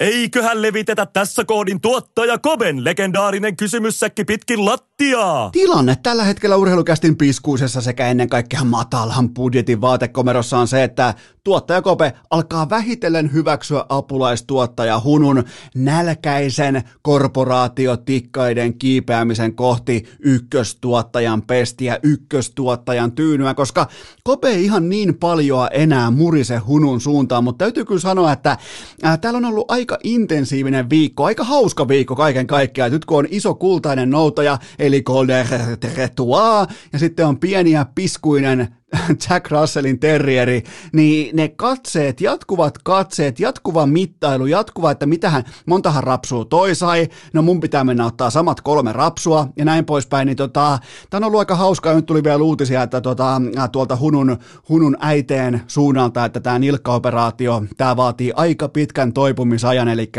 eli tota, itse asiassa apulaistuottaja Hunu on nyt sitten ihan kunnon useamman viikon diilillä täällä tota, Askissa, joten jos jossain vaiheessa sekoo, sekoo koko paketti, hajoaa siis koko korttitalo hajoaa, se johtuu siitä, että noin kaksi alkaa myllyttämään toisiaan. Ne on aika hyvin, pelottavankin hyvin pysynyt hiljaa tässä kohdin sen osalta, kun mä olen äänessä, mutta se on vaan ajan kysymys, että milloin kaikki levähtää pitkin persettä, joten tota, mm, Kiitos muuten kaikille viesteistä, kun te laitoitte, laitoitte tota, osa teistä laitto varmaan ehkä yhteensä sanotaan vaikka neljä laitto, mikä kuulostaa siltä, että mä sain ton kuulostaa siltä, että olisi niin kuin tullut tuhannen viestin vyöry, mutta varmaan neljä laitto, että, että tota, tervetuloa apulaistuottaja Hunulle vaatekomeroon ja urheilukästiin hommiin. Joten tota, se, se, oli, se oli nimenomaan sitä ja tota, oikeastaan voitaisiin ku, kuunnella vielä, että mikä on niinku se alkuperäinen hommiin tulemisen rytmi, jotta päässään teidän, ää, päässään teidän kuuntelijakysymyksiin käsiksi. Hienoa tulla Mikkeliin ja Jukurain hommiin. Sitten vielä oikein nopeasti otetaan tuohon elämän filosofiaa. Aina pianisti ammuttaa ensimmäisenä, kun rosvo tulee salunna. Ja rouhaistaan tuottaja Kopen sekä apulaistuottaja Hunun yhteisestä kysymys Viljasäkistä ensimmäinen pohdinta pöytään. Millä mielin tervehdit NHLn uutta poikkarisääntöä? Äh, poikittainen maila, se on kyllä hyvin mielenkiintoinen efekti, kun sen äh, tavallaan niin kuin itsestään selvää läsnäoloa miettii nykypäivän jääkeikossa, niin sehän on aika huvittavaa. Siis kyseessä on sääntönumero Rule 59, ja te voitte jokainen miettiä kohdalla, äh, kohdallainen sitä vaikkapa, että, että koriksessa saisi talloa kaverin varpaille ihan koska tahansa ja vielä niin kuin muljuttaa, jopa mulkuttaa sitä tota, vastustajan jalkapöytää tai varpaita, tai tai sitten futiksessa saisi raahata, silleen raastavasti saisi raahata omia nappeja, omaa jalkapohjaansa pitkin vaikkapa kaverin pohjetta, ilman mitään rangaistusta. Silleen vaan, että tulee vaikka verta pohkeesta tai menee vaikka var, etuvarvas poikki tai jotain, niin todetaan vaan, että hei, tämä on osa peliä, että et ei tässä ole mitään ihmeellistä. Mitikään miten absurdia se olisi. Niin poikittainen maila on ollut aina sama. Se on ollut siis aina sama, että se on mukamas osa peliä, että se pakki, useimmiten numerolla viisi, useimmiten pitää kypärää vähän ehkä täällä niin kuin takaraivolla, se hakkaa sua siihen houlu, housun kauluksen päälle ihan saatanasti koko ajan. Ja tästä tulee todella hauskaa, sillä toi poikittainen maila on todella syvällä sen äh, niin kuin, pa, keskimäärin pakin, maalieduspakin, se on sen selkäytimessä, kun taas se itse niin kuin konkreettinen maila, se komposiitti tai se tota, se hiilikuitu tuote, se on siellä hyökkäjän selkärangan sisällä, hyvä ettei. Joten tota, tämä on mun mielestä on sitä oikean suuntaista viihdebisnestä, jossa hankittua osaamisetua ei leikata lyhyeksi jollain niin kuin mailan hakkaamisella tai poikittaisella mailalla. Ja kannattaa kuitenkin muistaa, että kun tuolla aletaan lyömään poikkaria ihan tosissaan, niin ei ole siis mitään niin kuin sählypelaajien kutitteluita, vaan siellä lyödään välilevyjä pois paikaltaan. Joten, ja sehän on sen idea, että sä saat, ei se ole mitään vastustajan horjuttamista, vaan siellä etitään niitä hermopisteitä, mihin sä pystyt lyömään niin kovaa, että se vastustaja ei saa mitään siinä kyseisenä iltana enää aikaa. Kun se osuu se poikittainen maja tuohon alareunan ja housun kauluksen välikköön oikeasta kulmasta, mieluiten vielä vähän täältä sivusta, niin sulla voi olla kokonaan sun vasen jalka pois pelistä koko loppuillan. Joten tota, sen takia sitä lyödään. Ei siinä niinku siivota mitään maalin edustaa tai, tai ei siinä niinku koitetaan saada vastustajan maalinteko odottamaan pienemmäksi, vaan koitetaan saada vastustaja loukkaantuneeksi. Kun puhutaan asioista niiden oikeilla nimillä, niin se on sen tavoite. Ja NHL tietää, mitä se tekee, ja se tietää ennen kaikkea sen, että kelle se jatkossa tuotettaan myy. Ei, ei tämäkään mitään avaruustiedettä, joten päätös on, päätös on tullut liian myöhään, mutta se on tismalleen oikea. Seuraava kysymys. Rasmus Ristolainen sanoi Ville Tourulle, että hän haluaa pelata Leijonissa. Onko Ristolaisen puheita syytä uskoa? Ää, ei tietenkään ole. Ei, tämä ei ole, mikään, tämä ei ole mitään puhebisnestä, siis kun sä teet vaikka podcastia, niin silloin saat, saat puhebisneksessä, mutta kun sun ammatti on jääkiekko, silloin saat tekojen bisneksessä. Joten tota, Ristolainen on pukenut MM-paidan, MM-leijonapaidan ylleen yhteensä nolla kertaa. Se on ollut myös yhtä monta kertaa NHLn playareissa mukana, joten tota, eikä meillä faneilla, ei meillä ihmisillä, me, me ei voida olla siitä mitään mieltä, miten huippuluokan, korkealle itsensä grindannut ammattilainen, mitä hän tekee urallaan. Me, meillä, ei ole siihen, me, meillä ei ole siihen arvontaa, meillä ei ole lipuketta mukana ollenkaan, meillä ei ole mielipidettä. Jos ei hän halua pelata Leijonissa, niin, niin mitä sitten? Lähtisit sä vaikka sä oot vaikka töissä, sä oot vaikka, äh, mikä se olisi hyvä työpaikka nyt tähän perjantaan, sä oot vaikka äh, tota, betoniporsas kauppia, sä teet betoniporsaita työksessä. Sä tiedät siitä aika paljon, sä, sulla on vaikka kartelli Suomessa, teet kaikki betoniporsaat Suomessa, eli järjestät siis mestaruusjuhlia, nyt vaikka viimeisimpänä tulee, tulee olemaan Hämeenlinna, niin tota, lähet sä huvikseen valamaan joku Suomen pinssi rinnassa betoniporsaita vaikkapa äh, tsekkeihin, keväällä, mie, niin kuin nolla, nollatuloilla. Ja jos vielä käsi jää sinne betoniporsaan alle siellä tota, tsekeissä, niin tota, saat sen, voit olla sen takia vaikka koko seuraavan tilikauden sivussa. Sä et yhtään betoniporsasta. Niin lähet sä sinne vai et? No ethän sä lähe. Joten ei, ei, meil, ei meillä pidä olla mitään mielipidettä. Jos joku haluaa tulla edustamaan leijonia, niin hieno juttu. Kerrassa on mahtava juttu, että pitkän työ, ammattityökauden jälkeen tulee vielä vaikkapa jääkiekon MM-kisoihin, niin mä nostan hattuun, mahtava juttu. Mutta sitten vaikka jos joku riistolainen päättää, että hän lähtee pelaamaan golfia, ammattilainen päättää, hän lähtee pelaamaan golfia, mulle ei siihen mitään kritisoitavaa. Joten tota, pikemminkin se kärki edellä pitäisi liikkua kuin se, että kuinka joku pelaaja pakotetaan, niin kuin hyvä, ettei ase ohimolla joutuu, niin kuin pitää itselle asettaa ohimolla, että on pakko puhua paskaa lehdessä. Ei, kukaanhan ei voita siitä, että Ristolainen yhtäkkiä ilmoittaa niin urheilulehdessä, että joo, hei, hei, by the way, mä haluan pelata Leijonissa, kun sä et halua pelata Leijonissa. Siitähän tässä on kyse. Ei, ei tässä, kenenkään ei tarvitse suuttua. Mä en, pikemminkin mä, niin kuin, mä kannustan tällaista yrittäjyyttä, mitä Ristolainen on edustanut. Se on kiinnostunut omasta tuloksestaan, omasta kropastaan, omasta urastaan, omista rahoistaan. Ja jos se fokus, se sydän on siinä, niin on turha lähteä silloin rönsyilemään, on turha lähteä esittämään jotakin sellaista, mitä sä et ole.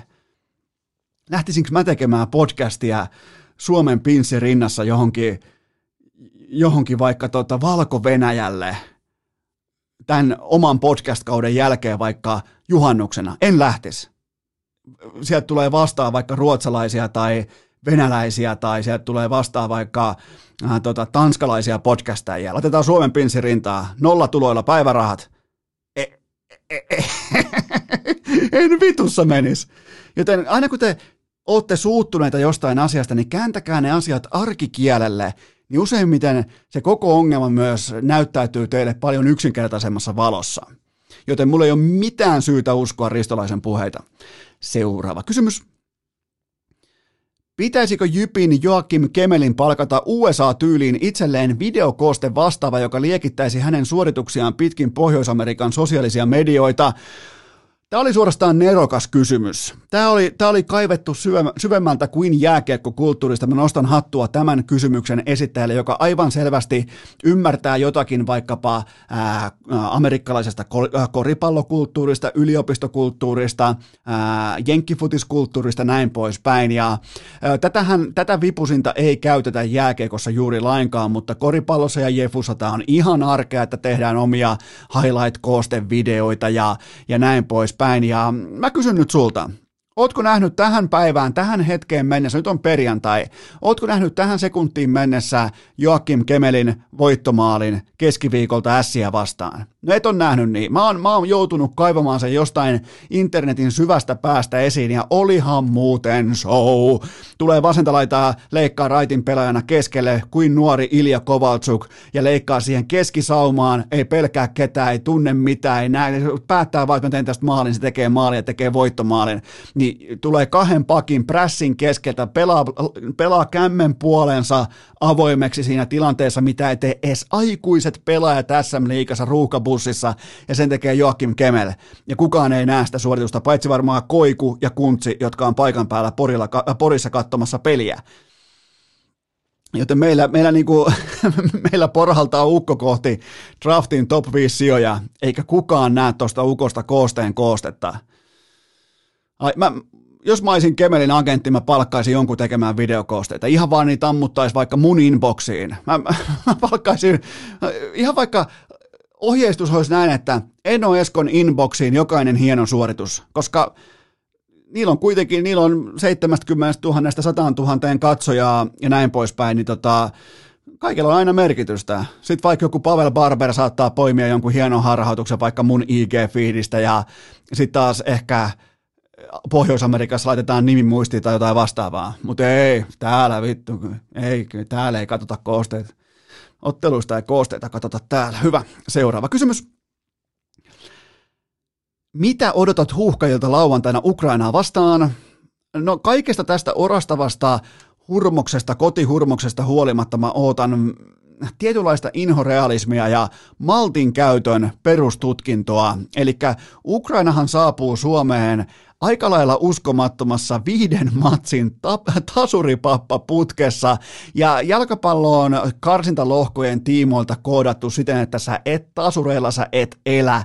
Joten toisin sanoen Ukrainan on pakko iskeä, sen on pakko hyökätä, sen on pakko lähteä hakemaan vierasvoittoa ja siinä lepää huuhkajien sauma. Joten tämä on Suomen tärkein peli tässä ja nyt. Se alkaa lauantaina kello 19 olympi- uusitulla Olympiastadionilla ja mä en ole niinkään kiinnostunut pelaajavalinnoista avaukseen, vaan mua kiinnostaa se, että miten Rive Kanervan miehistön maltti ja jänne kestää siinä tilanteessa, kun ne tiedostaa, että vastustaja ei voi elää tasureilla, niin mitä vastustaja todennäköisesti tekee? Se alkaa ehkä yliajatella ja ylipelata tota kyseistä iltaa jossain vaiheessa. Ja siihen syntyy se iskun sauma, kun vain toi joukkue malttaa. Tästä tulee maltti kampau. Tästä ei tule mitään hurmosta, mitään niinku päästä päähän ja koko ajan popcornin lentää yleisössä ja näin poispäin.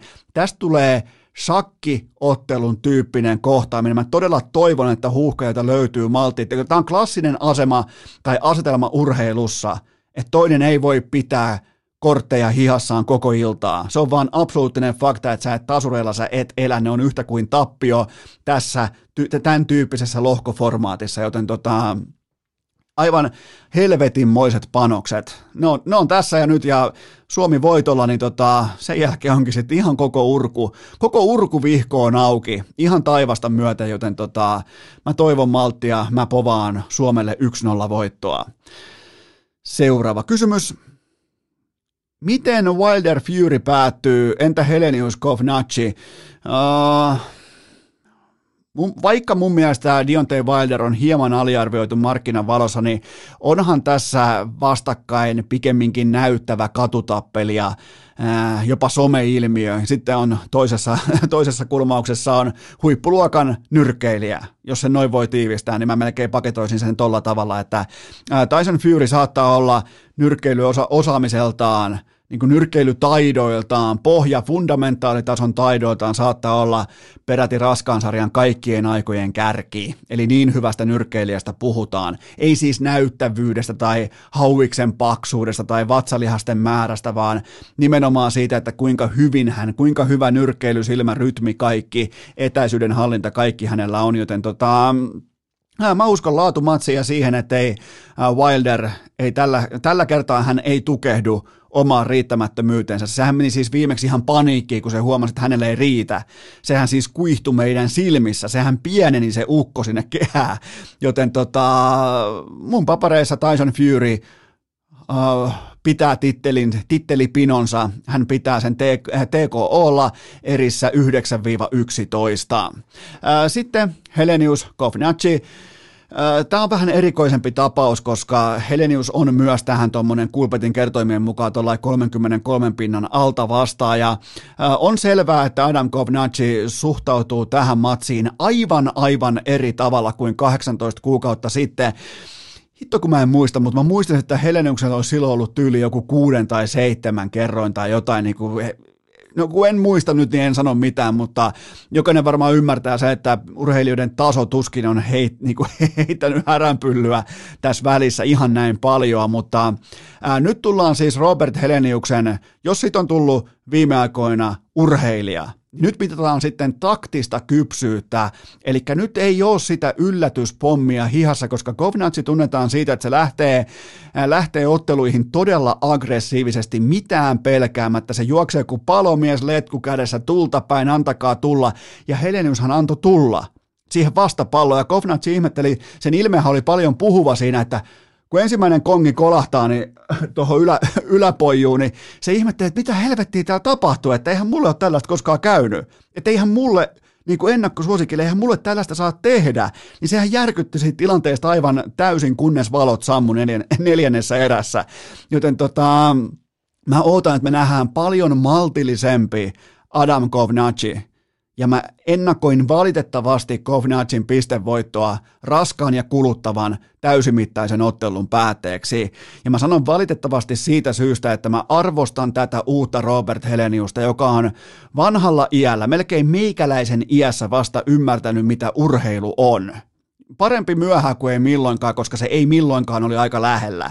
Joten tota, valitettavasti mä ennakoin äh, ennakkosuosikille voittoa, pistevoittoa, mutta mä arvostan silti Robert Heleniuksen tätä mm, niin kuin viimeisen kahden vuoden grindityötä.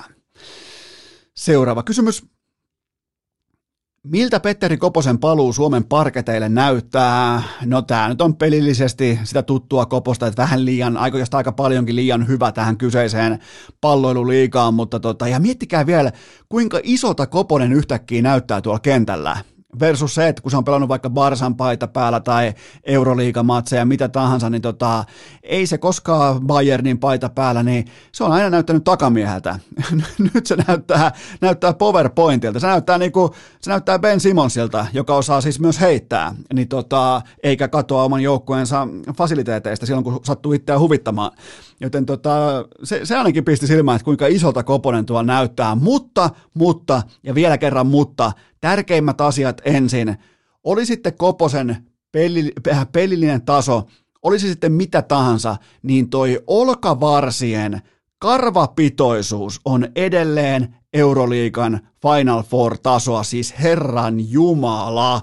Puolet kodisliikan takamiehistä paskantaa sortsiinsa, kun ne näkee Koposen todella massiiviset ja fyysiset ja niinku aggressiiviset olkavarsikarvat. Onhan mullakin karvoja tässä niinku kyynärvarressa, mutta Koposella on sellainen niinku oma rykmenttinsä tässä olkavarressa ja se tekee, se nostaa välittömästi hänet sinne niinku, niinku Final Fouriin sille, että sinne voidaan heittää vastaan suoraan Panathinaikosia tai Maccabi Haifaa tai jotain muuta, koska olihan siis jotenkin niinku, en, en tiedä, enkö vaan ollut itse riittävän valmis tähän niin kuin olkavarsikarvojen dominanssiin, mutta täytyy sanoa, että oma syke nousi ehkä jostain 80 nousi välittömästi 130, kun mä näin ne. Mä voin vaan kuvitella, mietin nyt sä meet joku, sä oot 18, 19, 17-vuotias nuori, pieni, ehkä vähän lapsen kasvoinen takamies korisliikassa, sä oot, sun nimi on vaikka Juuso, sä oot jostain, kotosi jostain äänekoskelta, niin tota, sulla on vastassa Petteri Koponen, joka tulee Final Four olkavarsi karvoilla sua vastaan, niin kaikkihan tietää, mitä tapahtuu.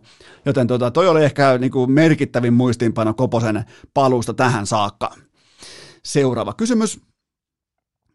OG jälleen ulkona isoista peleistä. Alkaako olla muutosten aika? Valitettavasti muutosten aika on ja se on tässä ja nyt ja tämä joukkue ei yksinkertaisesti voita merkityksellisiä otteluita. Tämä on parhaimmillaan silloin, kun millään ei ole yhtään mitään merkitystä ja tässä vaiheessa otanta on jo aivan riittävä.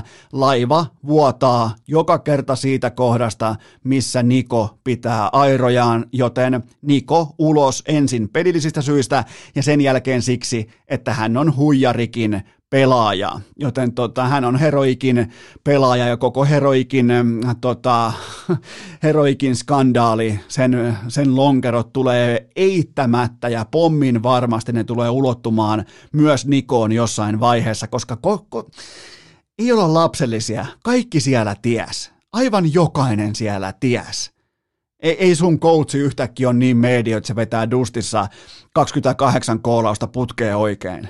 ei se, se ei vaan mene niin, mutta siis tota, muutenkin kuin huijarik syistä, niin tota, Niko ulos. Ja kunnon tulivoimaa tilalle, no kaikki muut on ihan real deal, no kaikki muut pystyy raidaamaan ton hevosen äh, tonne kirkkaimpiin valoihin saakka pois lukien tietenkin nykypäivän Navia vastaan, joka on ihan täysin hävyttömässä vireessä Simple johdolla, mutta tota, kyllä tuossa alkaa olla se vaihe edessä, että Niko on pakko laittaa, pakko laittaa pelolle, koska se laiva vuotaa hänen kohdaltaan ja, ja varmaan ihan kiva jätkä, mukava jätkä, pelannutkin paikoin aika hyvin, mutta kun ei riitä huipulle, niin ei riitä huipulle. Seuraava kysymys. Joo, tämä oli hyvä. Onneksi tämä on myös viimeinen kysymys. Voitko laatia pikaisen Dota 2 MM-turnausennakon? Ja mä pidän tätä suorastaan kunnia tehtävänä, että mielellään laadin teille Dota 2. Se taitaa olla äh, Internationals, taitaa olla tämän Dota 2 niin kuin MM, suurimman turnauksen titteli tai niin kuin nimike, joten puhutaan kuitenkin MM-turnauksesta. Dota 2 MM-turnaus, se on just nyt tällä hetkellä alkanut, se alkoi niin kuin ilmeisesti eilen, sitä jatkuu seuraavat viikot tästä eteenpäin, ja ennakko alkaa totta kai tästä, että Topias Taavitsaisen unohdettujen savuvuorien kimalteinen loitsukilpi. Se tulee ratkaisemaan aivan kaiken tässä turnauksessa. Evil Genius, eli pahamaineiset nerot tulee hyökkäämään pahuuden miekalla läpi alakulon metsän, joten tarkkana sen kanssa sitten Topias Taavitsainen. The uh, Team Secret, se on nimensä mukainen salaisuus, ja se salaisuus tulee olemaan puolestaan se, että pelaajat operoivat koneidensa äärellä alasti, koska yleisöä ei ole paikalla. Ja sitten vielä ennakon muodossa PSG.LGD-niminen joukkue kiikuttaa loitsupullon varteen kolmikon Neymar, Messi ja Mbappe, ja Gatarin valtio ostaa siihen tueksi vielä Topsonin ja Matum Babanin. Siinä on kokoonpano. Mä en, nyt muuten saattaa saattaa olla sellainen juttu Eno Eskolla, että saattaa mennä muuten kokoonpanot niiltä osin sekaisin, että CS pelataan totta kai viidellä pelaajalla, mutta Dota 2, monellahan, hmm, nyt onkin paha, jos siellä on jo kolme pelaajaa ja siihen tulee vielä kaksi, koska mulla on sellainen etiäinen, että tota lajia pelataan kolmella pelaajalla. Että siinä on niinku midlemies, siinä on etumies ja takamies. Eli perutaan. Katarin valtio ei ostakaan Topsonia ja Matum Baman, Matum Babani mikä vittu, Matum Bamanin, Matum Bamanin, kyllä, ei osta Matum Bamanin. Mi- mitä nämä jätkät on? Topson on helppo sanoa, se on Topias Taavitsainen. Mutta mä, mikä vitu Matum Babanin, Matum Bamanin, Matum Bamanin, no niin, sieltä se tulee, Matum Bamanin, joo kyllä, siinä on tää kyllä, joo, täytyy aika katsoa Dota 2. Mutta siis, missä me mentiinkään? Niin, Neymar, Messi, Mbappe pelaa PSG. Siinä on muuten tuossa joukkueen logossakin on PSG-logo mukana. Ei varmaan yhtään, ei varmaan yhtään pitoa enempää kuin muilla. Tuskin yhtään pitoa tuolla porukalla.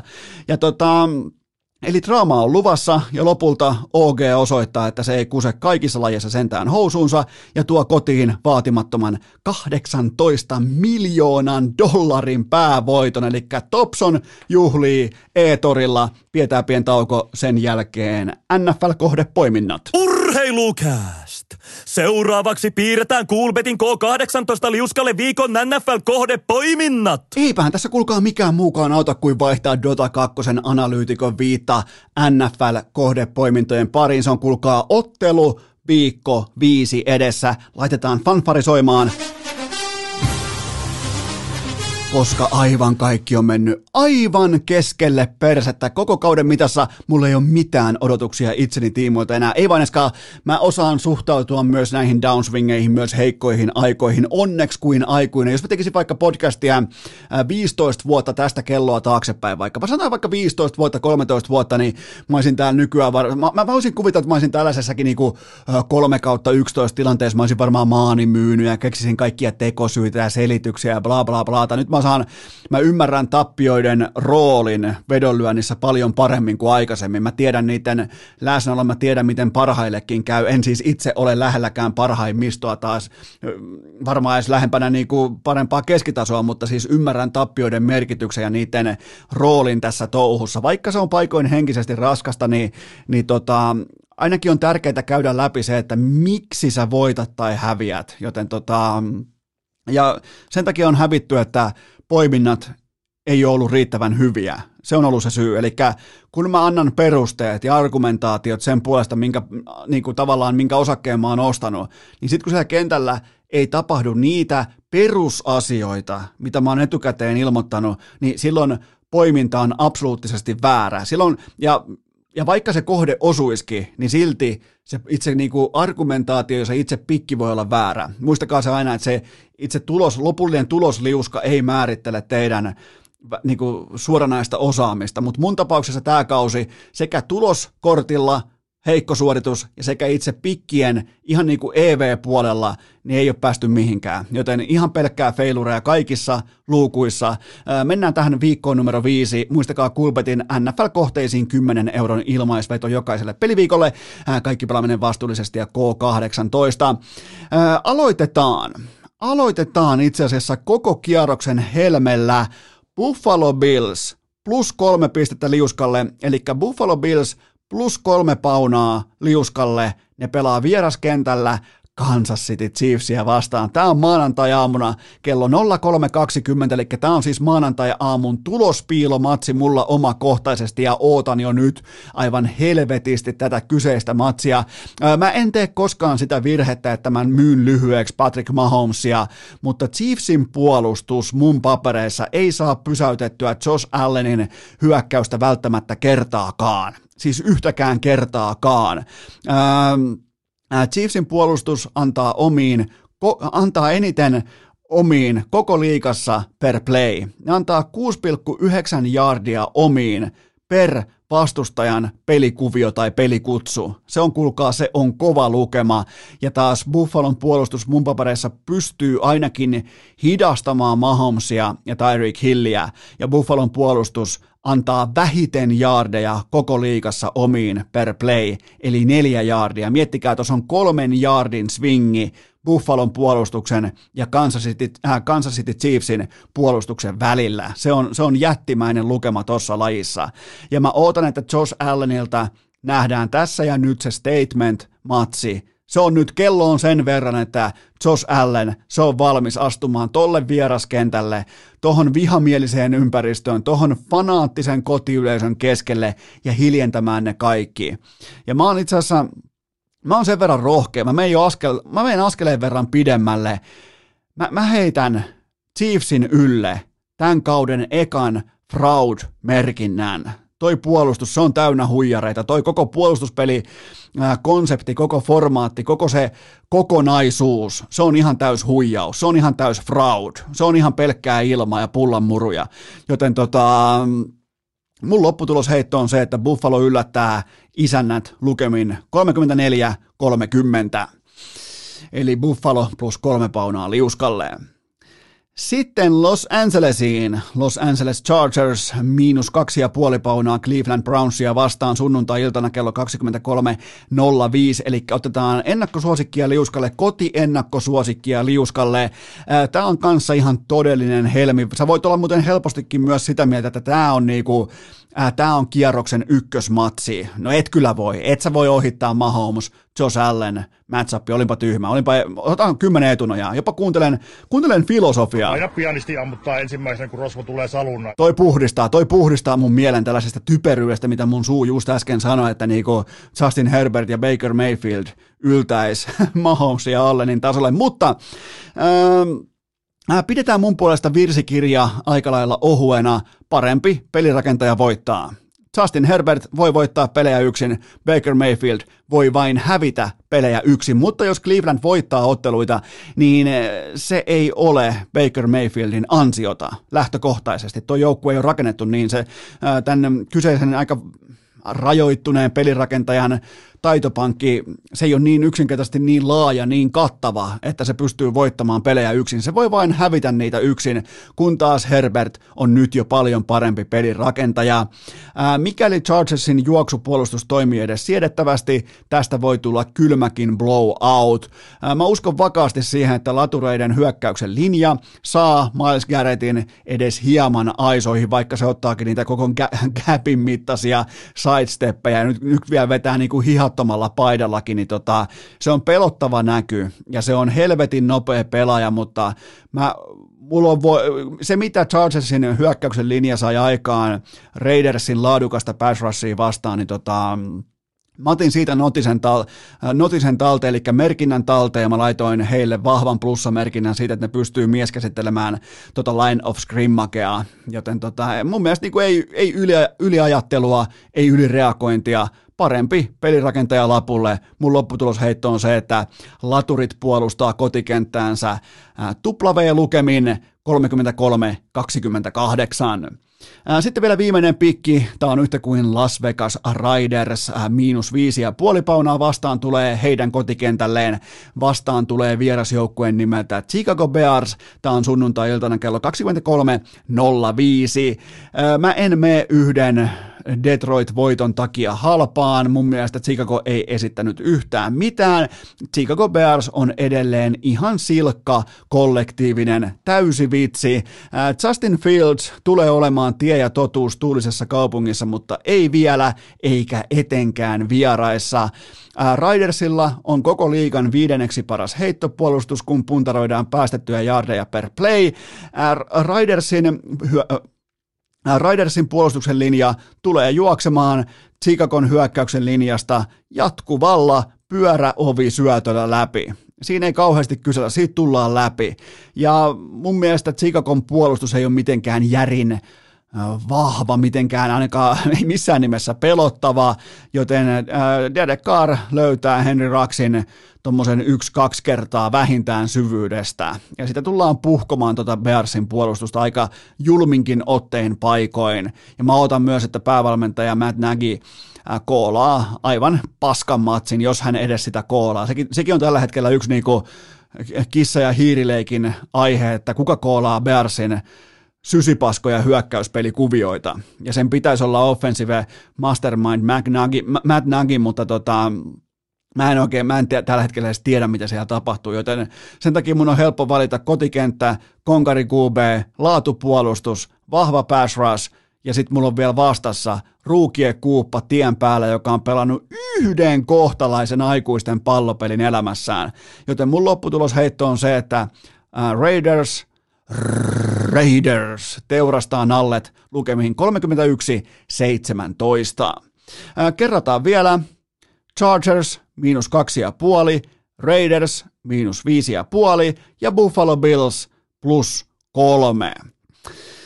Sellainen viikko. Se oli hieno viikko. Se oli kaunis viikko ja ensi viikko vasta kaunis onkin, kun alkaa jääkeko NHL ja tulee muuten komeita, komeita, ennen kaikkea komeita vieraita heti maanantai keskiviikko Akselille eh, vähemmän yllättäen NHL-maailmasta, joten tota, muistetaan vielä sellainen elämän ohje tähän, että... Aina pianisti ammuttaa ensimmäisenä, kun rosvo tulee salunna. Se on just tällä tavalla kuin Coach Pikkarainen, suuri filosofi, se sen linjaa pienisti ammutaan aina ensimmäisenä, kun rosvo tulee saluna, joten mun mielestä sillä, muistetaan tähän viikonloppuna, tehdään sellainen yhteinen kollektiivinen päätös, että toi muistetaan viikonloppuna, ja muistakaa myös se, että urheilukästiä saa nimenomaan, se löytyy Spotifysta, suositelkaa pelimatkalla yhdelle kaverille, ei kahdelle, yhdelle kaverille, jos oot tykännyt nyt tästä neloskauden alkurummutuksesta. Tästä on menty jo monta viikkoa, onko menty viisi viikkoa jo? Tämä menee aivan törkeän nopeasti. Nytkin tämäkin viikko on jo, tämän viikon kästit on nyt jo tehty. On jotenkin, jotenkin hurjaa, mutta on, se on varmaan merkki siitä, että nauttii siitä, mitä tekee. Tämä on helvetin hauskaa. Tämä on, tämä on, tota, tämä on, tää, on niin monimuotoista ja tänne jotenkin niinku, aina on tyhjä kanvas edessä, sen saa maalata just niillä väreillä, kun sinä päivänä sattuu huvittamaan, niin tota, se on hienoa ja ennen kaikkea on hienoa huomata, että, että tota, teitä on sillä puolen mikrofonia aivan käsittämättömän suuri määrä, joten kiitokset siitä teille, vaikka nyt turha tässä alkaa jakamaan mitään, mitään pinssejä tai muita, muita tota, divisiona viirejä. Ja muistakaa opiskelijat, te jotka olette vaatinut tätä kyseistä tuotetta varmaan tuommoisen kohta kaksi ja puoli vuotta, kolme vuotta, niin tota, teille tulee vihdoin näitä urheilukästin ikiomia opiskelijahaalari kangasmerkkejä. Totta kai niitä voi muihinkin vaatteisiin laittaa, kuten vaikka pilottitakkiin, mutta tota, nyt tulee kangasmerkkejä sitten ensi viikolla urheilukästin verkkokauppaa. Voitte käydä katsomassa välittömästi vaikka maanantai-aamuna hikipanta.fi, niin sieltä löytyy sitten aivan jokaiseen lähtöön, mutta muistakaa... Aina pianisti ammuttaa ensimmäisenä, kun rosvo tulee salunnan. Ja maanantaina jatkuu. Nyt alkaa viikonloppu. Tuskin on kellä hoppu. Voit puolella viikkoa vetää, sen tuskin stressaa ketään. Älä tuu tuomitsemaan. Nyt alkaa viikonloppu. Tuskin on kellä hoppu. Voit puolella viikkoa vetää, sen tuskin stressaa ketään. Älä tuu tuomitsemaan. Tämäkin jakso oli kuin kääriän keikat. Ketään ei tullut paikalle. Kukaan ei ostanut lippua. Edes avin tarkastaja ei saapunut paikalle. Muistakaahan lapset, ennemmin suora luovutus kuin nolorimpuilu.